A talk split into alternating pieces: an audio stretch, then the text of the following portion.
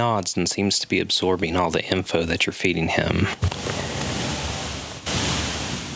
Yes, uh, we're doing it now in the time frame. Uh, it is now now. 138 seems to be adapting to the tech that you offer offer him surprisingly quickly. You go out and night is falling fallen. You've spent the whole day with this guy and time's just flown by. Questions 138. Where are you from? What did you want? Where are you what are you doing here? How did you get here? You ask him these and he responds back, no, short, time need, tell, what no. And after this, he hunches over and starts typing furiously at the, the phone. And you go out and scan the perimeter and you make a coffee run. And it's late, it's around two or three. And you hear the helicopters, they're back. And you listen closely and you hear the roar of the APC's engines. And it seems like Seven's ruse has worn itself thin. It doesn't sound like they're headed directly at you or anything like that. You would probably guess that they're making a perimeter sweeps, mm, going through the different areas of the city. Maybe it's time to head back to Monster Squad HQ. And on your way back to the warehouse uh, to get 138, you pass a late night coffee shop or Awful Waffle. You see a student flipping through tabs on their laptop only one of which is dealing with anything related to school material, and the rest are gaming tips for popular FPSs. And you decide to relieve him of the burden of studying. You cast a quick backward, backward glance, and as you're leaving, you actually recognize this individual. It's the same freshie that you so kindly that so kindly bought you the email tracking software a few months back. You come back, and 138 seems kind of flustered. He shows you the phone screen. Small room, incomplete telling, inferior. You notice that the back of the phone is pulled off and that they're fiddling with it. 138 seems to have found some tools that had been left behind here in the warehouse and you quickly type in that you need to relocate and that you brought something better that he can use. You both quickly try to erase all traces that you had been there and head back to HQ, shadowing your trail from earlier. And you both arrive at HQ, no worse for the wear, other than being worn down from lack of sleep. And you set down the laptop and you go about demonstrating how to use it to 138. And he seems reinvigorated and uh, by the more elaborate piece of equipment and begins to typing away at the keypad, all zeros and ones. 138 clacks away until dawn. Then, bleary eyed, he turns the screen towards you. You've been busying yourself with perimeter sweeps and even straightening the different areas of the Monster Squad headquarters, mostly out of boredom, but also out of making space for the new guest. And you've probably wondered more than once if he was just writing a full bio and asked 138 as much in response, and he gave you comprehensive details. Import.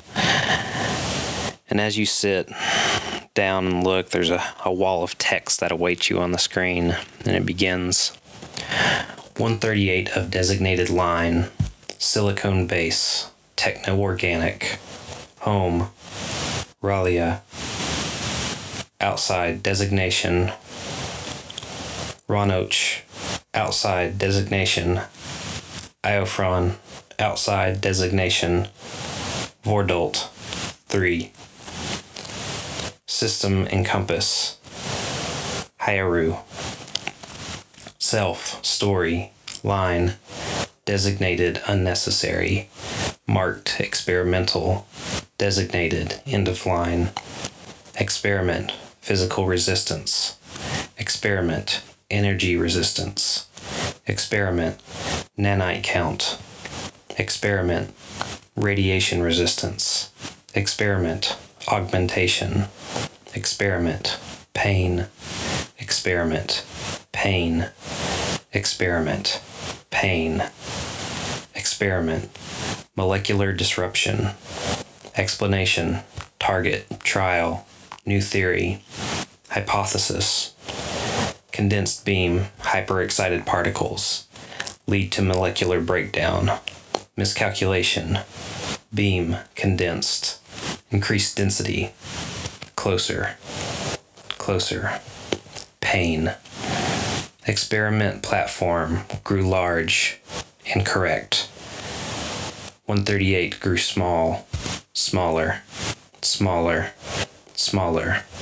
Hypothesis, smaller molecule, smaller atom, smaller electron, smaller quarks, smaller leptons, smaller unknown, smaller falling, all time, time unknown.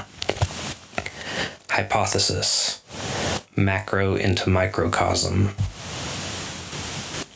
fell into Earth, into United States, into Illinois, into Stringersburg, into building, unwanted consequence. When you're done reading, you look over and 138's flipping through random pictures of various things on the phone that you all have been using, and he looks looks up at you and types into the phone questions and translates it, of course. And just then, Seven comes in and they look tired. They're back to their more solid form, you know, slightly bulky.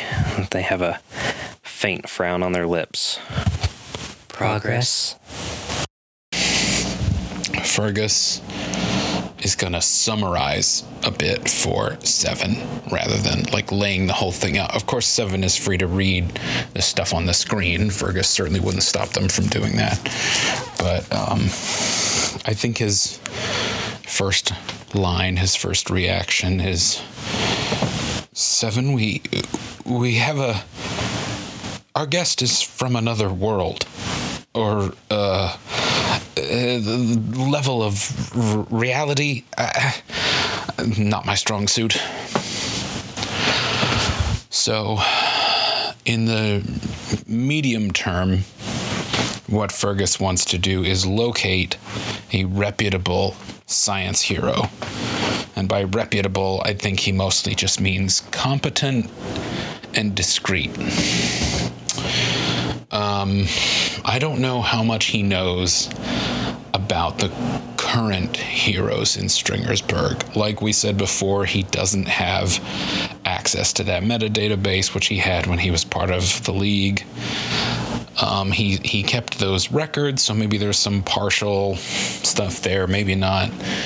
Um, and he would probably know about the Sept they had that young hacker type, but um, I don't know what exactly Fergus knows about him.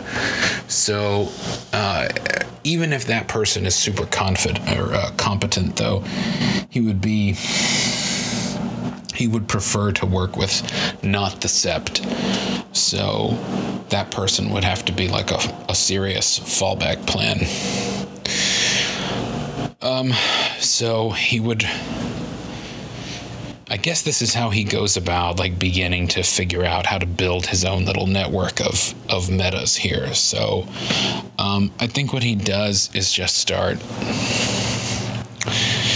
going by all of his contacts in the city and finding out what they know about the other metahumans in town. Um, for some of them, he would control them. I'm not sure exactly which ones those are, but others he would just sort of ask. They would have some sort of relationship that didn't require his control. Um, and in some cases would probably be like really harmed by it if they noticed it. So, um, as he's taking the next, you know, couple of days or whatever, to start that process and to find out who the metas in town and in the region are, who among them is a, is a super scientist, and, and what those super scientists are like. while he's doing that, he's gonna he's gonna bring Seven and Spitter close. He's gonna bring them sort of into the fold, in a sense. Um, I mean, we were talking before about how the assumption is just that Fergus uh, sort of reflexively takes control of certain people when he meets them like regular people. Um, and I think that's it's certainly been a frequent uh, behavior since this started. So I think for him internally, it's kind of like a moment where he's like, you know what? From now on, I'm not going to control Seven and I'm not going to control Spitter. I just won't do it. I'll talk to them, I'll persuade them with reason. And we'll see how long that lasts. But anyway, um, the other aspect of bringing them close is going to be to figure out a kind of security strategy for all of them because now he definitely doesn't want the metahuman task force getting a hold of 138 because if they're like oh he says he's just a particle from like a, a higher universe that means there's others like him and that's a threat and we're gonna uh, so Fergus really, really hates that idea. Even more so than the idea of more people getting killed.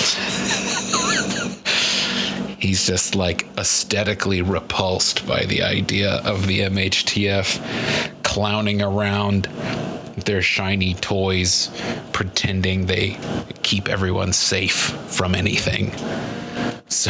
He definitely doesn't want them around, which means having some sort of regular sweep around the area. We both are saying sweep and perimeter a lot. I'd like to I I meant to try and figure out another way to say that and then I didn't. But um I think so first of all, part of like setting up security around Monster Squad HQ, part of it is like he makes some phone calls, figures out which office to go to, goes to certain offices, and gets the utilities turned on if they aren't already. Um, he gets them turned on, and he uh, also makes sure that the neighborhood around them has power actually, I think he would, depending on how how abandoned the area is. If there's like a, if there are other like abandoned or semi-used buildings in the area around Monster Squad headquarters, when he goes to get the power and water and stuff turned on at the HQ, if the surrounding area is like sparse, if people don't really use it he'll he'll get the power and all of that stuff deliberately shut down. Um, maybe even put the lights arranged to have the lights, the street lights, on a different weird schedule. Um, so he's going to try and get that set up over the, the course of the next however long that takes he's also gonna like find out more about Seven and Spitter's habits. He's basically like when I say bring them into the fold, part of that is like, what's your life like right now? What are you doing? Is anybody fucking with you? Are you fucking with anyone? Um, and then from there, it's like, do you want to do this full time? Um, we can all just like live in this place and work on, you know, projects. He would call them projects. it's like 138 is a most special project. We'll never have this opportunity again. Well, I, I, I can't know that, but I don't think so. In any case, it's crucial. I would, well, I would love to have you along as as my partners we can we can all agree on a, a vision of, of what should happen with him and uh, for him and to him, it, uh, they, and uh, and I, I'm, I'm sure we can all agree that the MHTF absolutely mustn't be involved. So he would get that assurance from them. And if either of them was like, wait, I think we should, call the cops. He'll be he'll be very surprised. He would be sort of sad at having misjudged that person. Uh, and then he would start thinking about how to kill them. or just make sure that they don't talk. He would be like, well, surely you, you realize you can't go out of here and tell them about us. Uh, but I, am sure that's not the case for either of them. So that's just a uh, an extreme what if.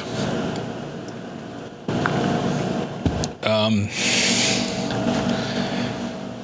so in the immediate term, like before he starts hatching all of those plots and doing all of that stuff, he's going to tell 138 that there's a group in the city called the well, not just in the city. He'll he'll he'll tell him about the MHTF and he'll say like those were the people that you encountered earlier, uh, the ones who attacked you, and the ones who died when you expanded. He'll he'll be very careful not to say that you killed. Um, because he doesn't consider it 138's fault. Um, as far as he knows, 138 is like some sort of thinking machine, and those his like responses to injury are automatic. That's what it seemed like at the time. That's just sort of his intuition about this whole thing. So he doesn't want to say, you know, those th- those were the people that you killed, even like accidentally killed. He's like, they're the ones who died when that happened. And he's like, we have to make sure they don't find you because if they do, they'll probably try to harm you again, and then more people will die, and that's bad. We don't want people to die. That's what we're we're into people not dying. Um, so if like Seven and Spitter want to really join the team, you know, if they want to commit to a, a you know a bold new enterprise uh, that's going to make us all a lot of money uh, if they want to really get into it, then it's like, all right, so how do you disentangle from whatever other stuff you have going on in sort of a delicate way so people don't come looking for you? How do we secure not just the building but the area? Can we like start putting cameras in the neighborhood? I mean, Puppeteer is to go all out. But also just like see what it is that they care about, like what their issues are. Also, at some point, I don't know when you, you think this might be dramatically appropriate, but um, Puppeteer is still obsessed with the idea of finding Jaguar. Um, the idea that there actually are such things as gods is very troubling to him.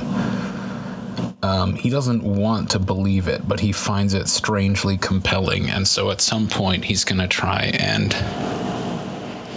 He's going to start doing research on like those gods that Jaguar claimed. I don't know if Jaguar had like an accurate idea of the mythology or if he was half assing it. I don't know if we actually talked about that, but I mean, there's plenty else going on to not worry about that. So maybe that's just for another time. But um, that's something that Fergus has in the back of his mind.